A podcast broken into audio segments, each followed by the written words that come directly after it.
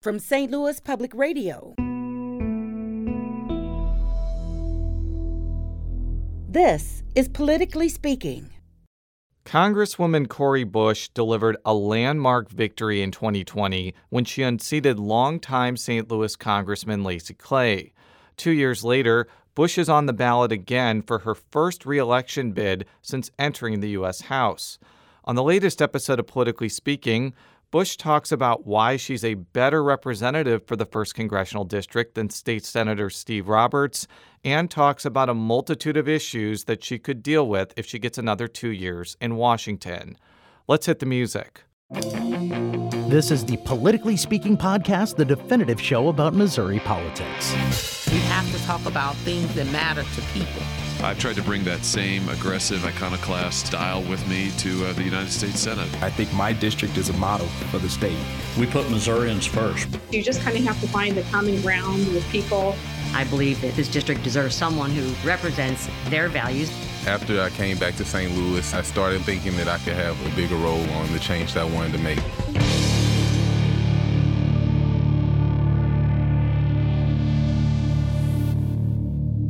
And welcome to Politically Speaking. I'm your host, St. Louis Public Radio political correspondent Jason Rosenbaum. Joining me in studio today, she is St. Louis Public Radio's State House and Politics reporter, Sarah Kellogg. And joining us, she is the Congresswoman for Missouri's 1st Congressional District, Congresswoman Cori Bush. Congresswoman, thank you for joining us today. I'm just going to start off with a really simple question. Why should voters in the 1st District reelect you as opposed to voting for your main opponent, State Senator Steve Roberts?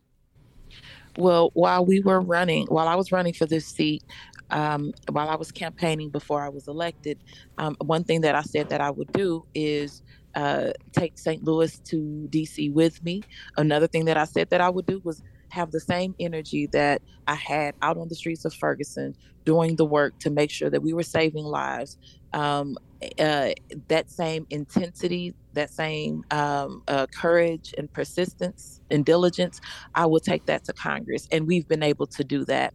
Um, we've centered St. Louis in every single thing we do, even starting with just the fact that every time I hit that uh, floor in Congress, I start with St. Louis and I rise. Every every um, hearing, every uh, time I speak, it's about St. Louis, and because of that, we've been able to bring in because we've centered St. Louis and we've made it very clear that our fight has to be um, for this district. We've been able to bring over $1 billion to the St. Louis area in under two years. You have been passionately critical of the Supreme Court's decision on Roe v. Wade and have sponsored a number of bills aimed at protecting abortion access. But if the Democrats don't hold on to the House and Senate, what can Democrats practically do to undo the Supreme Court decision? So, one thing that we are working on, um, uh, we believe that the Supreme Court, first of all, having uh, these this court, the Supreme Court that has been stacked with far right uh, leaning extremists um, that um, is working to remove, to strip away our fundamental rights. Um, we know that Congress has an obligation to make sure that we don't allow that. If we don't hold the House, then what we're doing, we're already um, uh, uh, working with local groups. We're working with um, uh, community organizations. We are working with um, uh, prosecutors and DAs all across the country um, to be because to help to localize some of this. And what we what we also know is we have stellar communities like what just happened here in St. Louis, being the very first municipality to pass legislation to make sure that the logistical support is there for our community members to be able to to travel to another state to be able to have their um, abortion care and reproductive health services. Um, so we have to we we have a lot that we need to do, but also we're we're putting pressure, continue to put pressure on um, other legislators on all levels of government to make sure that we um, that the Supreme Court is held to a standard we uh, as congress members we have a code of ethics but there is not a code of ethics in um, in the supreme court. There uh, and they have the ability to be able to strip away our our uh, fundamental rights. So um, so the, it not only comes from congress you know we need that pressure. The pressure that comes from folks in our communities to the legislators even if we don't hold hold the house um, that is what we can continue to use to um, uh, affect what's happening in the Supreme Court.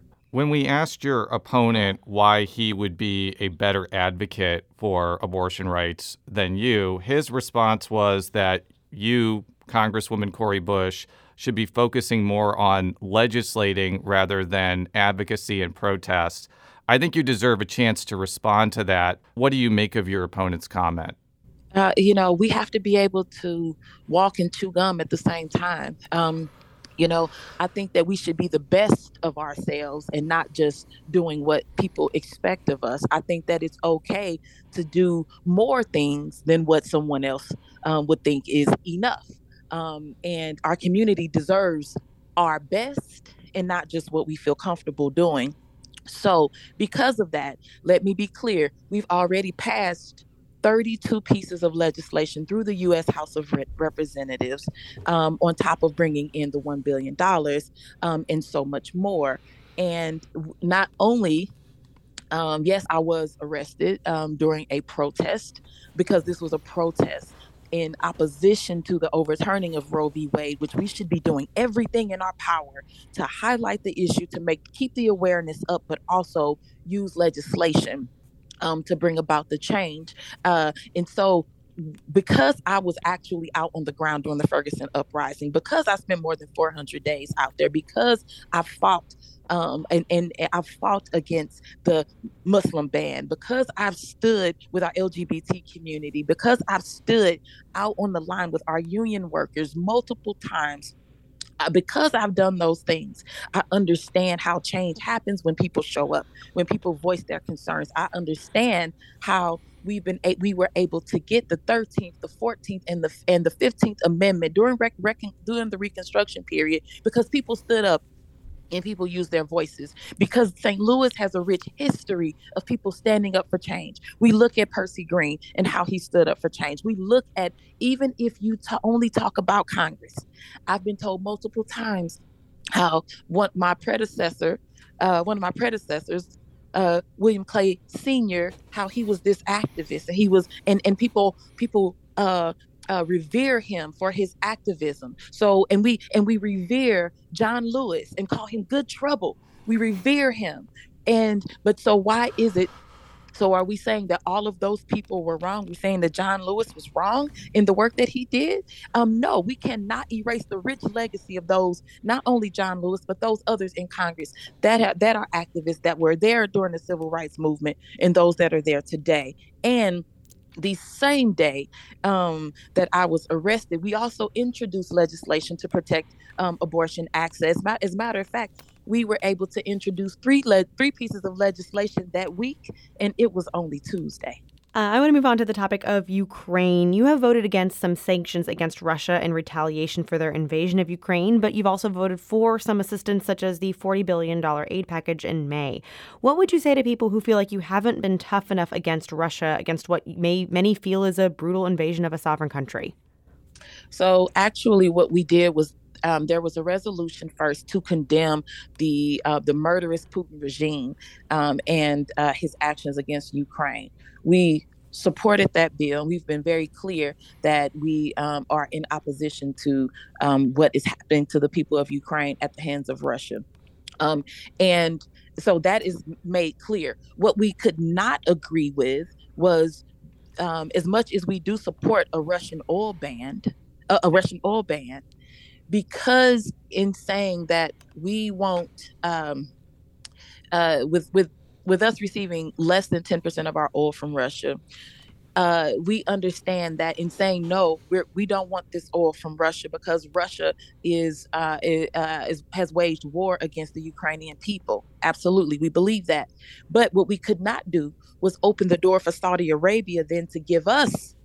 Uh, we couldn't turn to Saudi Arabia um, for um, oil, increasing oil from Saudi Arabia, who also has waged a murderous war against the the people of Yemen. And that's happening right now when when 19 million people are at risk for starvation, when when uh, humanitarian aid is being held up. Some of that is being held up by Saudi Arabia. So the murder of people is the murder of people, regardless of where you are in the world. And so I couldn't say yes to that. But what we did do was we wrote a bill so we didn't just say no to that. We were saying no to the to the to adding to the death of the uh, people of Yemen. But what we did was we decided to write a bill with a couple of our colleagues, and that bill was um, to authorize money for the president to use the Defense Production Act for to increase uh, production of clean um, clean renewable energy and for heat pumps. And actually, what happened was um, even though that bill did not move in Congress yet, the president was able to use the Defense Production Act for just that same thing. And right now, we are at about $105 million that has been allocated um, through appropriations for that because of my bill um, and the bill that I have with with my colleagues. So we were able to still get what we needed, um, and uh, and we were able to help the president by getting his work funded. You voted against the infrastructure bill because you wanted the House to vote on a broader spending package known as Build Back Better First. And me and you talked about that extensively. And if you go back in the politically speaking archives, you can hear that entire episode. Uh, the question I wanted to ask you, since inflation is on everybody's mind, do you agree with some Republicans and even some members of your own party that increased federal spending right now exacerbates inflation? Or do you feel like some of these programs that you're advocating for are, are, are necessary regardless of the inflation issue? Um, so I don't believe that it will add to it. What we what I was just speaking about, um, the that bill that the Defense Production Act, the work that the president is doing, uh, this helping lower gas prices, um, um, dealing with um, energy efficiency, actually is would directly impact inflation, and that is something that has already started. So that's one. So we're attacking inflation that way. Uh, also um, this increase in uh, spending when we're talking about putting money in people's pockets so they can afford gas. When we're spe- when we're talking about making sure that um, children are able to go to school, three and four year olds are able to go to school, um, go to preschool with um, uh, with parents not having to take any money out of their pockets. They're able to put money into um, so many other areas that um, even if it's buying fresh food, um, even if it's even if it's uh, spending money on uh, moving from renting a home to buying a home. Um, those things help. Those things help our communities. That that helps the economy. Um, so we're looking at it as first of all uh, saving lives but then also building people up when people are able to pay for their medication and not have to make the difference between um, make a decision between paying for their medication and paying their rent um, uh, that helps our communities when small businesses are able to pay their workers um, a livable wage that helps our communities. When we are putting money for for community violence prevention into our community so that those programs can help save lives and help um, the victims of violence to be able to rebuild that helps our communities Congress passed legislation earlier this year providing money to states with red flag laws and bolster mental health programs. You voted for these bills, but what else would you want to do in the gun control space if you're reelected? Uh, so right now, um, I can say that I am a proud co-sponsor of the Protecting Our Kids Act, um, which you know raises the ages you know, for uh, the purchase of um, of assault weapons from 18 to 21, um, which we wanted more but that it, but it also bans ghost guns. Um, and it was very important to me to close the um, what is called the boyfriend loophole. Um, but uh, we are also working um, as we speak on um, the assault weapons ban. Um, a lot of work is happening in Congress today, right now, to on on legislation to pass it out of the U.S. House of Representatives. but then also uh, we have to look at the uh, the broader the broader uh, scope of how we handle um, uh, community violence prevention in our communities um, because community violence affects us every day locally, and so um, we we uh, were big supporters of the Build Back Better, which had the five billion dollars um, for community violence prevention to give money directly to community organizations that are doing the work um, uh, to save lives um, directly. Um, currently, there is a bill in the House breaking the cycle of violence um, from Representative Steve Horsford uh, that we are supporting to do uh, just that. Also, we have our bill, the People's Response Act, and um, this bill, this bill, um, you know, it will provide that evidence-based uh, policy approach to reducing the contact um, uh, with people who are in uh, mental health crises, people who are um, having a substance use crisis, uh, making sure that a professional, an expert in that field shows up if there is a crisis um, versus having a police officer shows up show up and that would free up police to be able to do uh, more police work and have the mental health experts deal with um, mental health uh, situations. And also the money would go to community organizations again that um, do this work what are you doing as a member of Congress to break down historical barriers between the federal government and and black people? And I, I feel like I've been asking this question to Republicans, Democrats, not just African American politicians like yourself, but I, I feel like this is the most difficult issue in America today and has been for the past 200 years. I want to know what you're doing to make things better. Well, one thing is I speak up about what's actually happening. Um, you know, on my third day, uh, my third day on the job, there was an ins- insurrection on the U.S. Capitol, um, and I was there.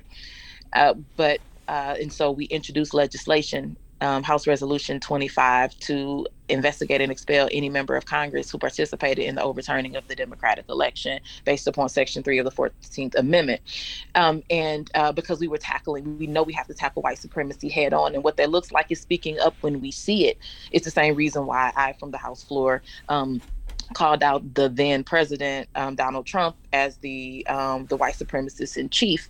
We we understand that um, that there are disparities in just about every in every area we we speak about. And so when i talk about supporting medicare for all as much as we want more money in um, the affordable care act and we do uh, we want more money for um, for the uh, for medicaid um, we do. Um, but I'm also pushing for Medicare for all to make sure that we close those those disparities when we know that um, that um, the Black community um, is uninsured at alarming rates, and so closing that um, uh, that uh, gap is going to be necessary. Um, so when I speak up and I'm fighting for canceling all student debt, even though I paid my student debt, I want to cancel all student debt for every person that holds it because we know that Black women carry the most student debt in the country and we carry it the longest. Um, we need to close the racial the racial wealth, wealth gap.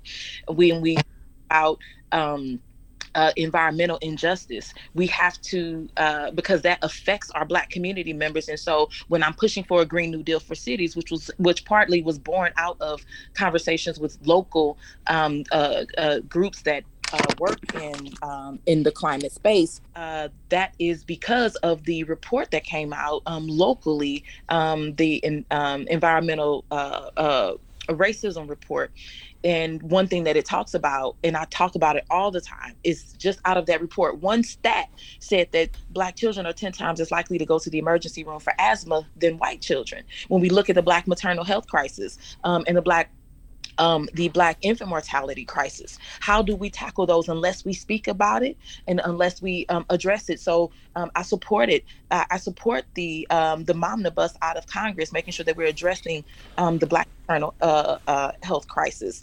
Uh, when we know that um, Black women, even locally, are three to four times as likely to, uh, um, and Black women and pregnant people are three three to four times more likely to die um, during pregnancy than than um, white women and pregnant people, uh, and um, and the babies six can be anywhere from four to six times as likely to die than white babies. Um, speaking about Black babies, so we're fighting and pushing for all of those things, but we're also writing legislation to help um, to uh, um, to to move the conversation forward. I am also vice chair of our um, on our poverty, a vice chair on our poverty task force to make sure that we are addressing poverty uh-huh. head on Um, and what that looks like is making sure that we're building communities. And so making sure we're doing the work to make sure. Um, that small businesses are able to um, have, or those that are building small businesses have the capital to be able to um, um, to build those businesses. But then also, um, we were we helped with the um, that um, the paycheck protection pro- program to make sure that that money was getting into this community. The second round, making sure that Black community members that were working to get those dollars, that they actually in the second round were able to get the the dollars to help continue their businesses. And also, lastly, I'll say this: the Restaurant Revitalization Act. Um, we were helping to connect people with those funds. We helped to increase the amount um, that was coming to this to, to, the people of this country, and we um, um, we're able to get uh, a, quite a bit of um, help right here on the ground for those that needed it in St. Louis because those are also jobs, um, and so we've been able to bring jobs to this community. The the um, community funding projects that we uh, supported um, those are organizations and um, groups that are doing the work in our community, such as Affinia Healthcare. We were able to get two million dollars for um, a new clinic that they that they will be um, that they will be uh, uh, opening um, once it's ready. We we have money for organizations that work on crime um, prevention, organization money for um, housing. Um, we support our veterans. We know I myself have been on the ground multiple times helping our unhoused veterans um, get into shelter. Um, so it is it's it's everything, and we have to be willing to do all of the work um, at once, regardless of if it seems like it's a progressive thing. It's not progressive. It's not um, like like we need to take off those labels and just help people, and that so that's what we're doing. Um, and you know we have to also save black lives. And so when people uh, uh, criticize me for oh she wants to defund the police what she wants what i want to do is i want to stop the militarization of our police departments and take that money and put it directly into the community programs our social safety net because i know what it's like to not have the money to pay rent. I know what it's like to have um, utility shutoffs. I know what it's like to have slept in a car I know what it's like to have suffered um, police violence on my physical person. I know what it's like to um, have worked low wage and work and been uninsured. I walked into Congress uninsured. I had COVID uninsured. When I went to the hospital, I was uninsured. I know what that's like, and so I want to stop that and prevent other people from having to live live through what I've what I've gone through and so many others. Congresswoman, thank you so much for your time today. And I know that you're you have an extremely busy schedule. So if you want to provide our listeners with uh, your website or any social media to follow your campaign, I want to give you that opportunity before you head out. Absolutely. Um, our website is coribush.org. We have a lot of information there, C O R I B U S H. Um, and you can go there. There's also a reproductive justice uh, hub for anyone who has questions about um, uh, uh, reproductive care, abortion care services. Um, who do I talk to? Where do I go?